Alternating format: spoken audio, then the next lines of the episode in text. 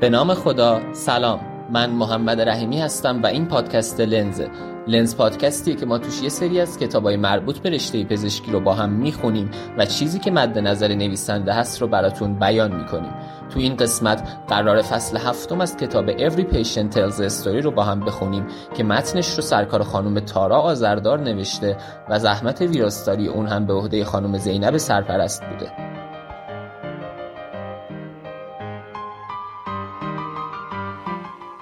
ادامه بخش قبلی این فصل رو با هم میشنویم. برای اینکه این اپیزود رو بهتر بفهمید توصیه می‌کنم ابتدا بخش اول این فصل رو که تو اپیزود قبلی این کتاب در موردش صحبت کردیم و گوش بدید. تست کردن گوش. اما شاید این مسئله تقصیر پزشکان نباشه. اگه تعداد دکترایی که می‌تونن همچین تشخیصهایی رو انجام بدن اینقدر کمه پس شاید این کار اونقدر هم آسون و امکان پذیر نیست. اصلا معاینه قلبی در پیدا کردن این مشکلات چقدر خوب عمل می‌کنه؟ امروزه می‌دونیم که خیلی هم خوب عمل نمی‌کنه. تعداد کمی از پزشکان در حال کار و یا آموزش می‌تونن با معاینه قلبی یک تشخیص درست بدن و بنابراین پزشکا به تکنولوژی روی آوردن تا تشخیص رو براشون انجام بده. برای خیلی از بیماری هایی که قبلا معاینه قلبی برای تشخیص دادنشون مناسب بود امروزه اکوکاردیوگرافی می‌تونه تشخیص دقیقی بده. تعداد اکوکاردیوگرام هایی که گرفته میشن به طرز دراماتیکی بالا رفته. آیا دلیلش اینه که ما ایمانمون رو نسبت به معاینه قلبی از دست دادیم یا اصلا دلیلش اینه که خود معاینه نقایص اساسی داره و وقتشه که کنار گذاشته بشه؟ مطالعات میگن یک معاینه قلب که درست انجام بشه می‌تونه خیلی هم خوب باشه. یک مطالعه انجام شده که جالبه. 52 بیمار مبتلا به بیماری های دریچه قلب که از سخت ترین و مهمترین نوع بیماری های قلبی برای تشخیص با معاینه هستن رو در نظر گرفتن. یک رقابت بین پنج کاردیولوژیست و اکوکاردیوگرافی ترتیب دادن. و دو گروه باید مشخص می‌کردن کدام یک از چهار دریچه دچار مشکل شده و اینکه درصد آسیبش رو هم تخمین می‌زدن. نتیجه در خیلی از رقابت ها دستگاه برنده شد. اکو بین 95 تا 100 درصد درست تشخیص می‌داد. اما پزشکا هم مبارزه قوی انجام دادن. تشخیص اونها هم بین 70 تا 90 درصد موارد درست بود. مطالعات مشابه نتایج مشابهی رو نشون دادن. اما سوال اینه که آیا این به قدر کافی خوبه؟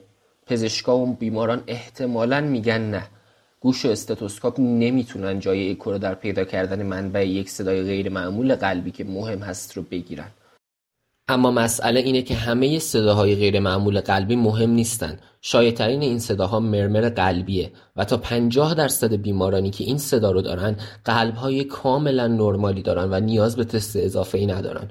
چیزی که ما بهش نیاز داریم پزشکانی هن که بتونن به طور قابل اعتمادی فرق بین اونهایی که تست اضافه تر نیاز دارن و اونهایی که انجام این تست ها براشون فقط اطلاف زمان و هزینه هست رو تشخیص بدن. اما وضع چجوریه؟ آیا ما می‌تونیم این صداها رو از هم تشخیص بدیم؟ بله کاردیولوژیست ها می‌تونن یک مطالعه در بیمارستان دانشگاهی زوریخ توسط کریستیان آتنهوفر انجام شد و کاردیولوژیست ها 98 درصد صداهای پاتولوژیک قلب رو به درستی شناسایی کردند. اما پزشکان عمومی چطور؟ تعجب آوره اما در این زمینه مطالعات اندکی وجود داره. یک مطالعه مربوط به اتاق اورژانس پزشکان میگه که اونا هم می‌تونن این صداها رو شناسایی کنن اما نه به خوبی متخصصان. در این مطالعه دیویست بیمار با murmur قلبی توسط یک پزشک اورژانس ارزیابی شدن. شرح حال گرفته معاینه انجام داده و یک X-ray سینه و نوار قلب هم گرفته.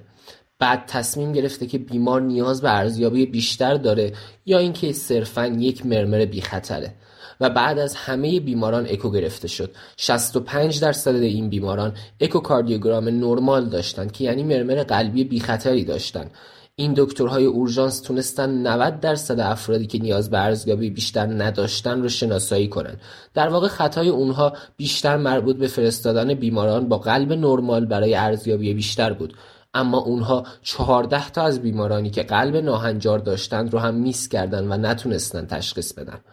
میشه اوضاع رو ارتقا داد؟ مطالعات متعددی برنامه های آموزش بهتر معاینه قلبی رو بررسی کردن. همونطور که انتظار میره همه اونها نشون میدن که اگر به پزشکان تحت آموزش این معاینه رو یاد بدیم اونها یادش می‌گیرن. یعنی یه معاینه قابل یادگیریه. یک دوره آموزشی از صداهای ضبط شده استفاده کرد و شرکت کنندگان باید به اونها 500 بار گوش می‌دادند. نمره امتحان اونها بالا رفت. از 20 درصد به 85 درصد رسید. بقیه مطالعات های واقعی با انواع مرمر قلبی رو معاینه کردن و این پزشکان نمرات آزمونشون دو برابر شد. پس این یک مهارته که قابل یاد گرفتنه ما ابزارهای لازم برای دوباره برگردوندن یک معاینه قلبی منطقی و نتیجه بخش رو داریم سوال اینه که آیا اون رو برخواهیم گردوند؟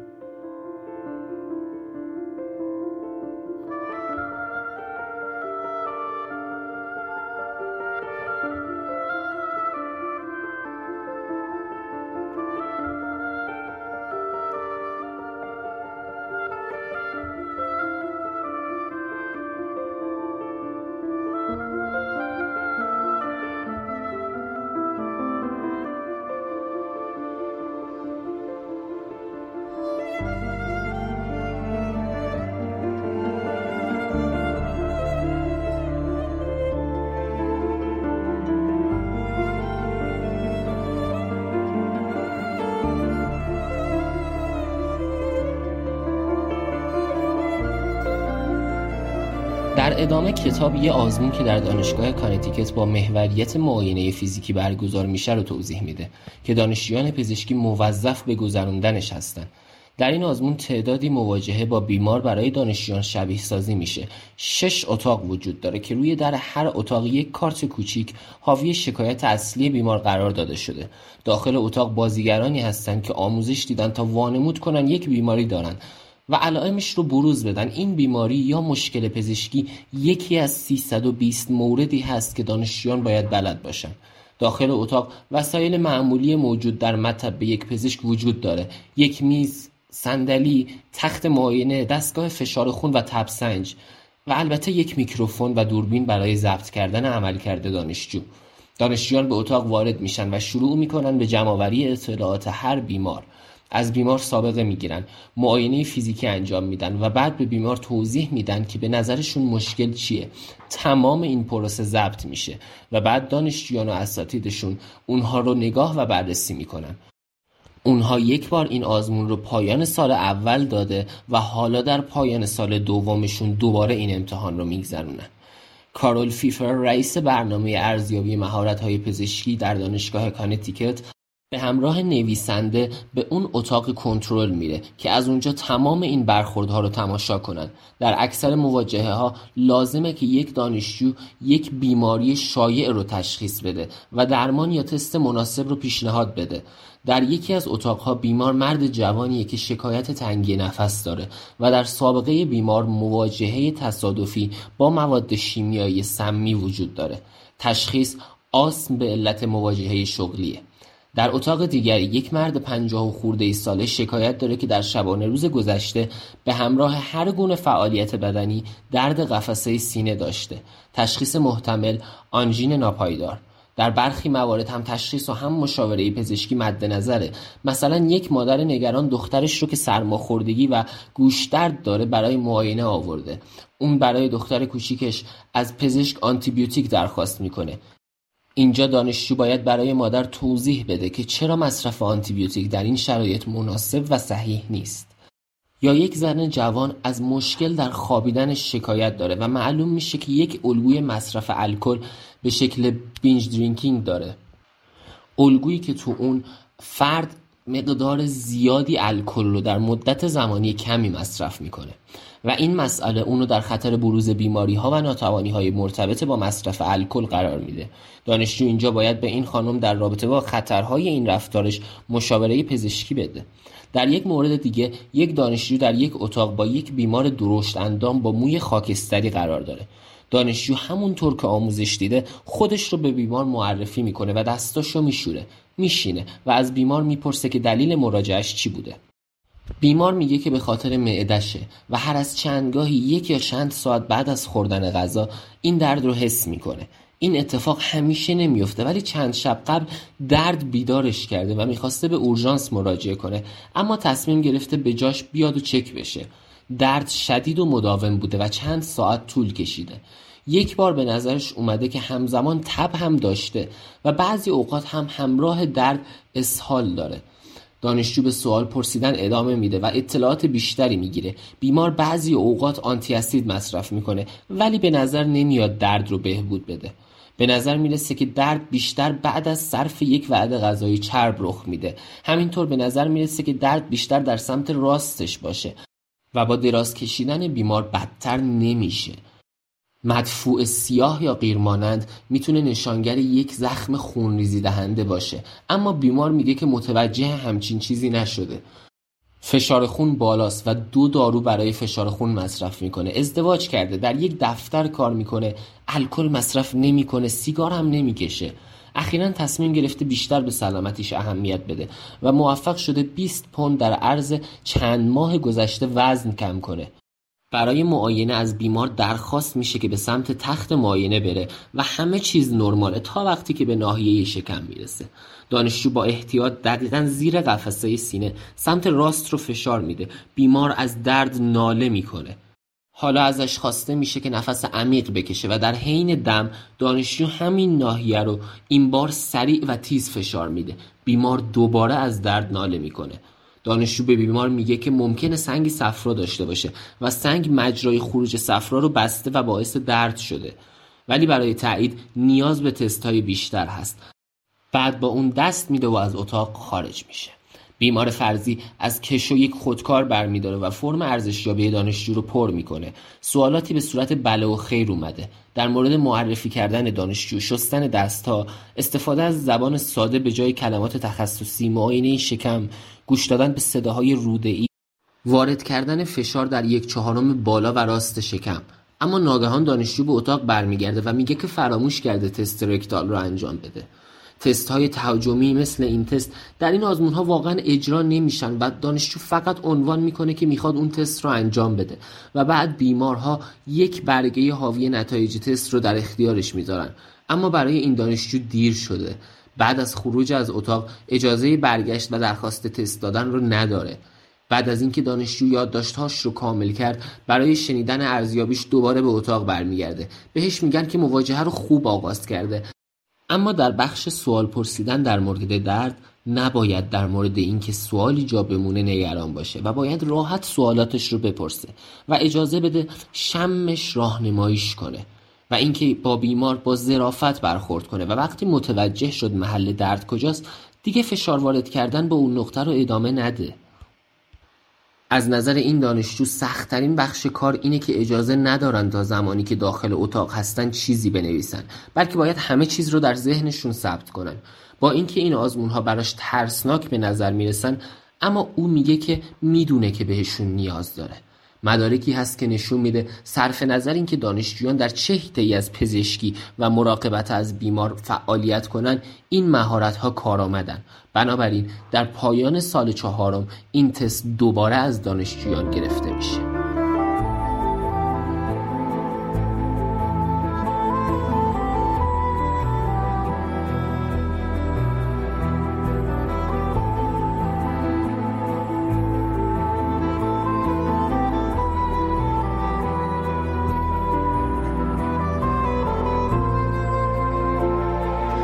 گذشته آزمونی که پزشکان باید در اون قبول می شدن تا بتونن مدرکشون رو بگیرن از دو بخش تشکیل می شد.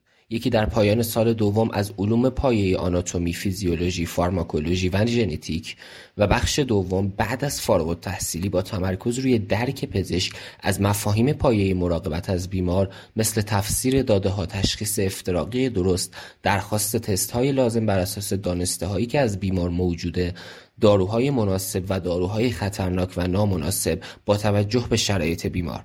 امروزه علاوه بر این موارد پزشکان موظفند مهارت‌هاشون در برخورد با بیمار رو هم ثابت کنن.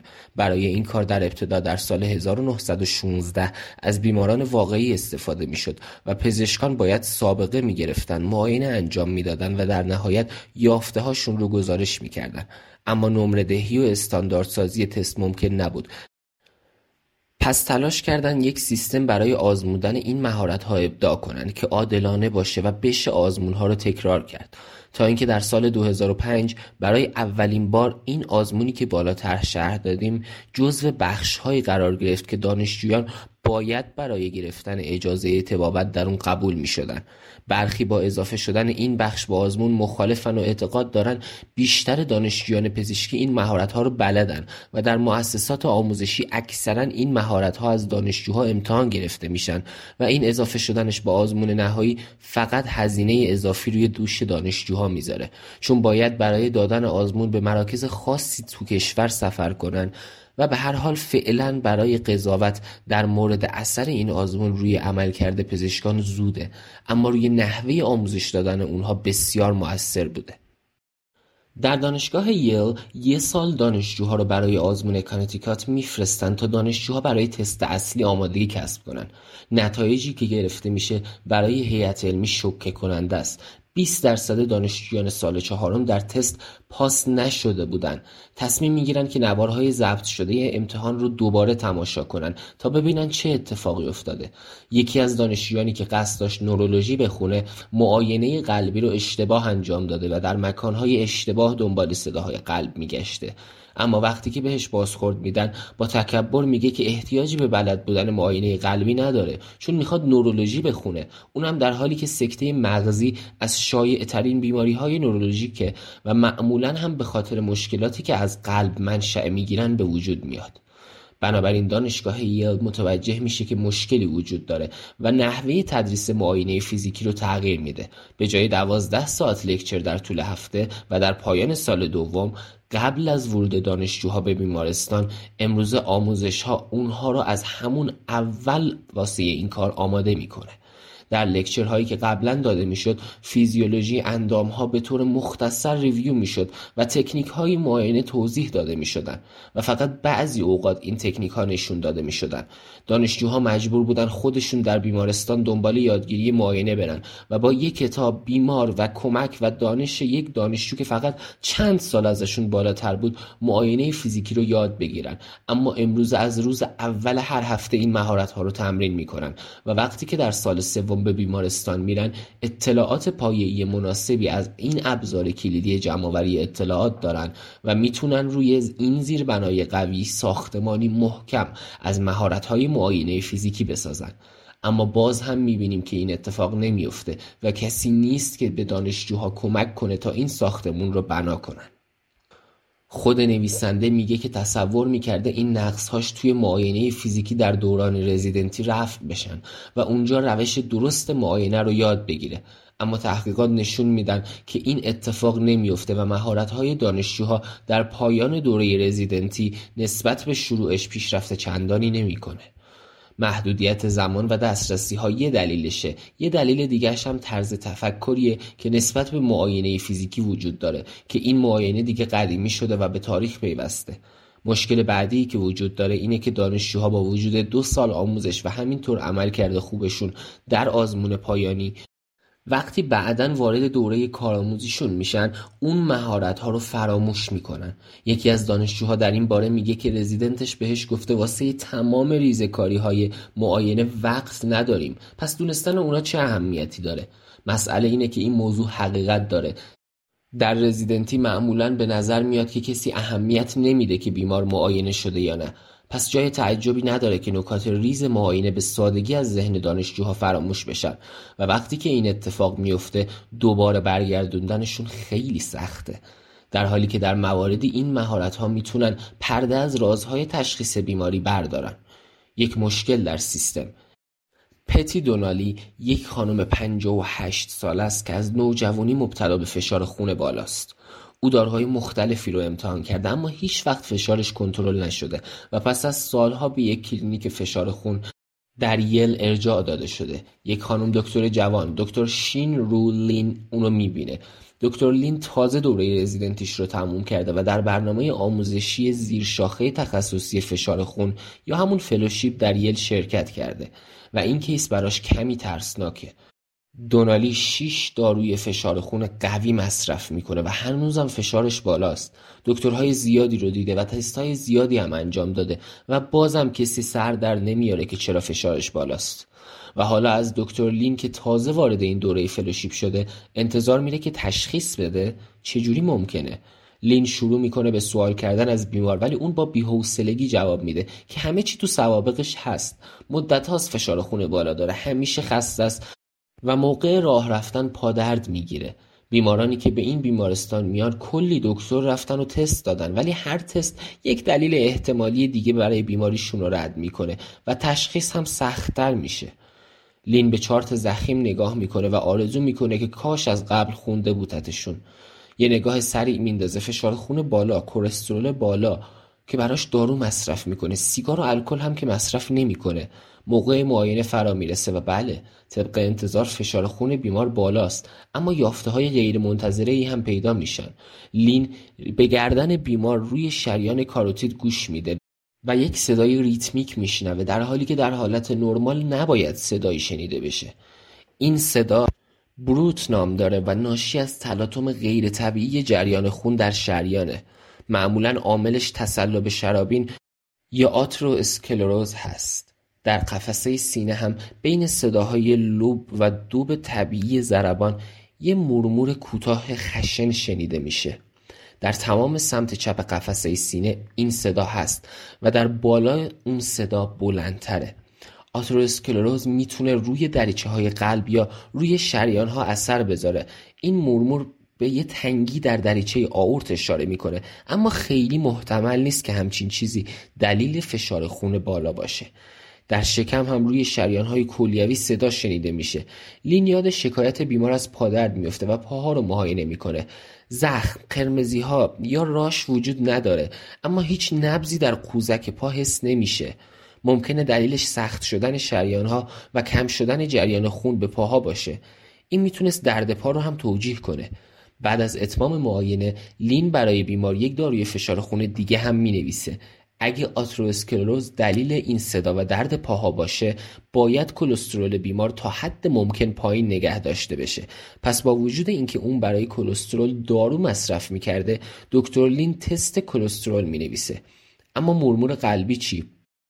لین نمی‌فهمید تنگی دریچه چطور ممکنه باعث فشار خون بالا بشه. اما برای مطمئن شدن از اینکه آیا این صدا ناشی از یک ناهنجاری در دریچه قلبیه یا نه یک اکوکاردیوگرام درخواست میده. بعد از ظهر اون روز لین شروع می‌کنه به خوندن چارت بیمار. رنین اون به طور قابل توجهی بالاست. صد برابر حد طبیعی. این ماده فشار خون را افزایش میده و از کلیها در مواقعی که بهشون خون کافی نرسه ترشح میشه تا با بالا بردن فشار خون جریان خون اونها رو زیاد کنه. در بیماری آترواسکلروتیک با سختی و تنگی رگهای بدن ممکنه در مسیر شریان کلیوی انصداد پیش بیاد و جریان خون کلیه هم کم بشه و رنین افزایش پیدا کنه. اما آنژیوگرام نشون می‌داد هیچ گرفتگی در شریان کلیوی نیست. ممکن بود تومور مولد رنین باشه؟ خیر. MRI کلیه ها اینو هم رد کرده بودن. آدرنالین باعث افزایش رنین میشه. ممکن بود تومور تولید کننده آدرنالین داشته باشه. اما این هم رد شده بود. روز بعد جواب اکو اومد و دکتر attending لین دکتر آش بهش گفت که اکو کوارکتاسیون آورت رو نشون میده. لین خیلی تعجب کرد چون تونسته بود بیماری رو تشخیص بده. اما تصادفی. این بیماری اصلا به ذهنش خطور هم نکرده بود. آورت یک رگ بزرگ و عضلانیه که در حالت عادی کاملا بازه. اما در این بیماری به دلیل اختلال در تکامل آورت لوله تنگ میشه و جریان خون کم میشه. پس به کلیه ها خون کافی نمی‌رسه و رنین خون بالا میره. همون چیزی که لین و بقیه دکترها هم حد زده بودن. اما اشکال کارشون این بود که در جای اشتباه دنبال انصداد میگشتن.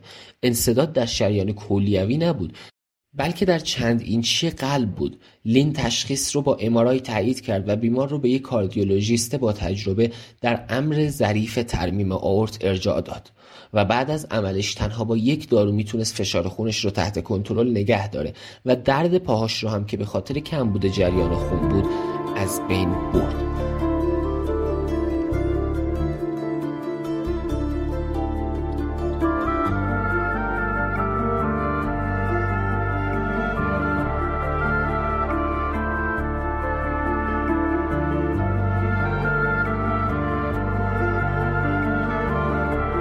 چرا لین یا بقیه پزشکان به کورکتاسیون آورت فکر نکرده بودند در حالی که این بیماری در لیست دلایل فشار خون بالایی که درمانش سخت باشه قرار داره. درسته این بیماری از دلایل شایع فشار خون بزرگسالان نیست چون معمولا در کودکی تشخیص داده میشه و در کودکان جزو عوامل شایع فشار خونه. اما در بزرگسالان در پایین لیست قرار داره. ولی پزشکان به بیماری های غیر معمول دیگه فکر کرده بودن. مثلا دکتر لین در بالای لیست تشخیص افتراقیش تومور مولد رنین رو داشت خیلی نادره و تازه بیمار از قبل برای اون و همینطور بیماری های دیگری که از کوارکتاسیون آورت نادرترن تست داده بود. از اون گذشته خانم دونالی تمام علائم و های کلاسیک بیماری رو داشت. صدای مورمور در قفسه سینه، گردن و شکم، فقدان نبض در نواحی انتهای اندام تحتانی، درد پاها در هنگام راه رفتن و البته فشار خون بالا. اما این کیس باز هم میس شده بود. اون هم توسط چندین پزشک نه فقط یکی.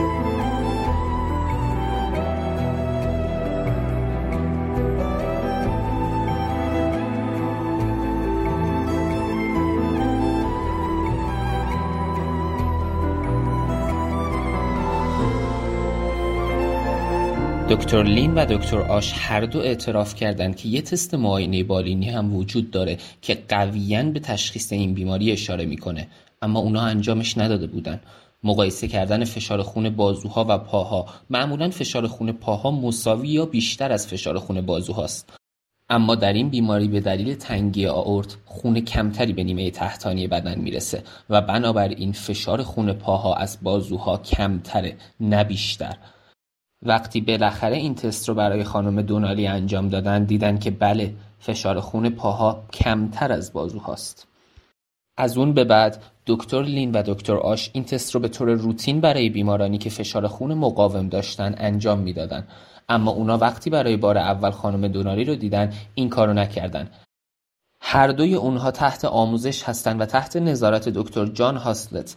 اون محقق مشهور و متخصص فشار خونه و به دقت روی خدمات درمانی ارائه شده در کلینیک فشار خونه یل نظارت داره.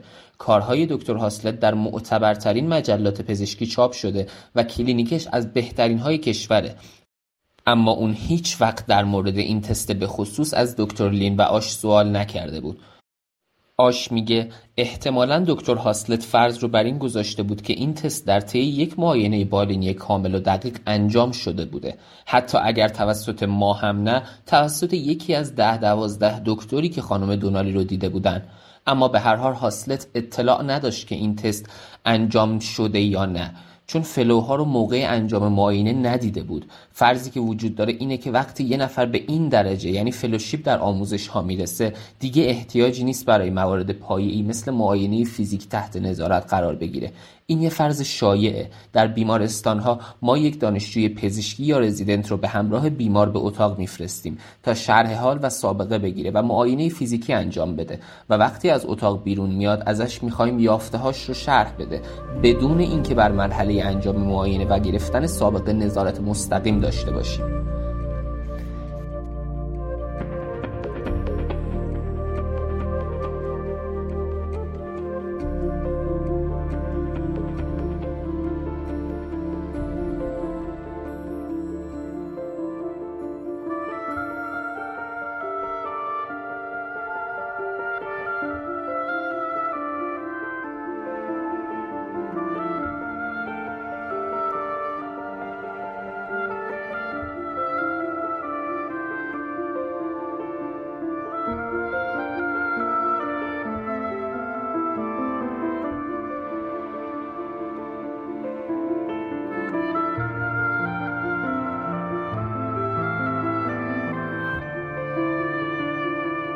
اریک هولنبو رو به یاد دارین؟ در سال 2004 که سوزان بیمار مبتلا به استنوز میترال رو تشخیص داده بود یکی از برنامه ریزان دوره رزیدنتی پزشکی داخلی در یل بود اون بعدا در ABIM یا برد پزشکی داخلی آمریکا رئیس بخش مربوط به ارزیابی رزیدنت ها شد اریک مسئول طراحی برنامههایی برای بهبود بخشیدن به وضعیت های آموزش معاینه فیزیکی در های رزیدنتی طب داخلی در ABIM هست.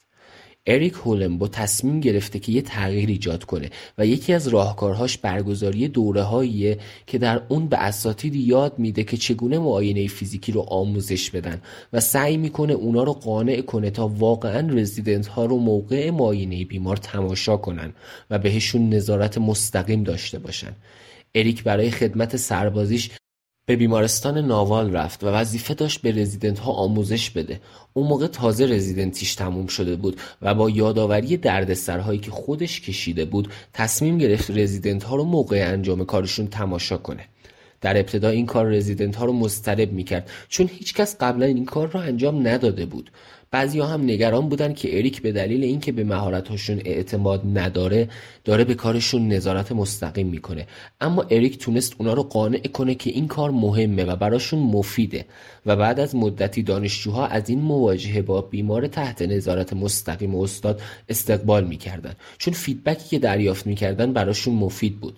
رزیدنت ها اشتباهات زیادی داشتن معاینه بیمار رو گوش دادن به صدای قلب و ریز روی لایه های لباس قرار دادن گوشی پزشکی در جای اشتباه وارد کردن فشار یا ضربه به شکل اشتباه و در های غلطی که هیچ اطلاعات بالینی در اختیارشون نمیذاشت و رزیدنت ها خیلی از اینکه اریک بهشون پیشنهاد و یاد می‌داد که چطور بهتر معاینه فیزیکی رو اجرا کنن قدردان و راضی بودن.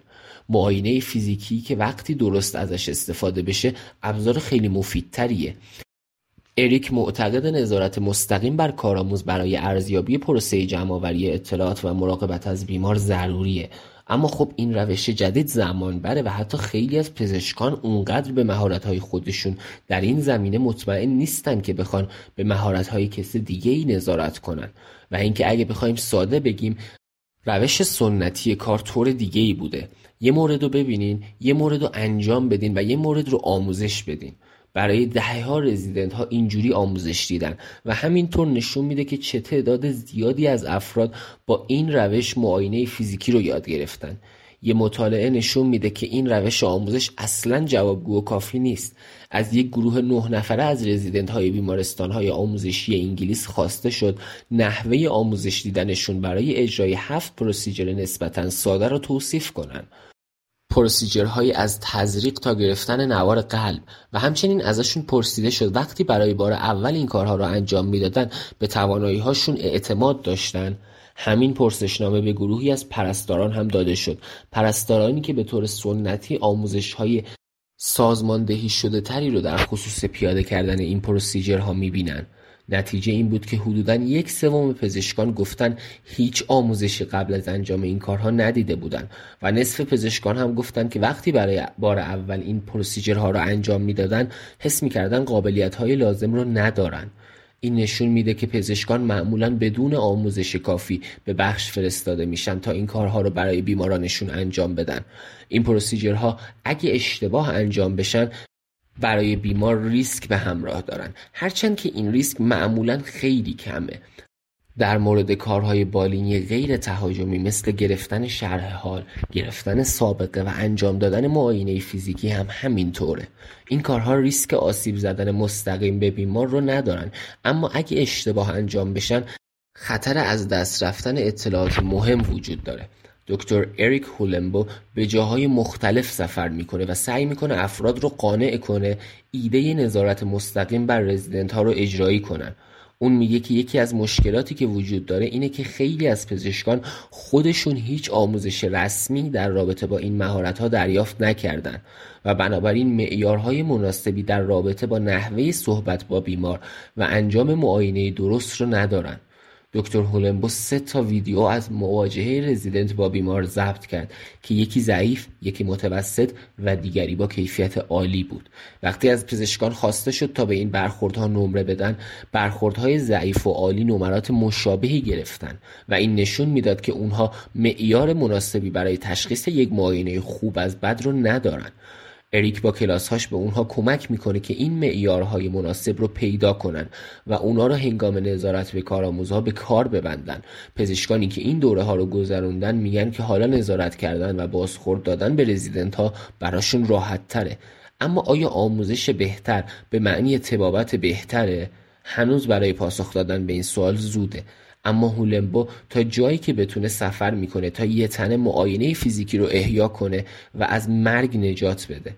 اون امیدوارانه به کارش ادامه میده و خوشبینی دکتر هولنبو خوشبینی ما رو هم برمیانگیزه. در نهایت شاید موفق بشه این کار رو انجام بده.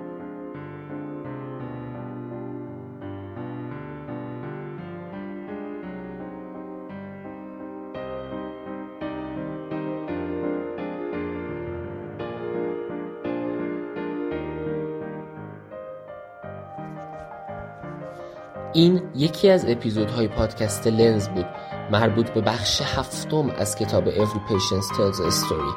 امیدوارم که لذت برده باشید. راستی نظرتون چی بود؟ اگه انتقاد یا پیشنهادی دارید یا اینکه می‌خواید با همون همکاری کنید می‌تونید از طریق راه های ارتباطی که وجود داره با ما در میون بذارید. پادکست لنز کاری از تیم مدیکیشن که هسته اصلیش رو تعدادی از دانشجوهای پزشکی دانشگاه علوم پزشکی تهران تشکیل میدن. به امید گسترش فرهنگ مطالعه و کتابخوانی خدا نگهدارتون.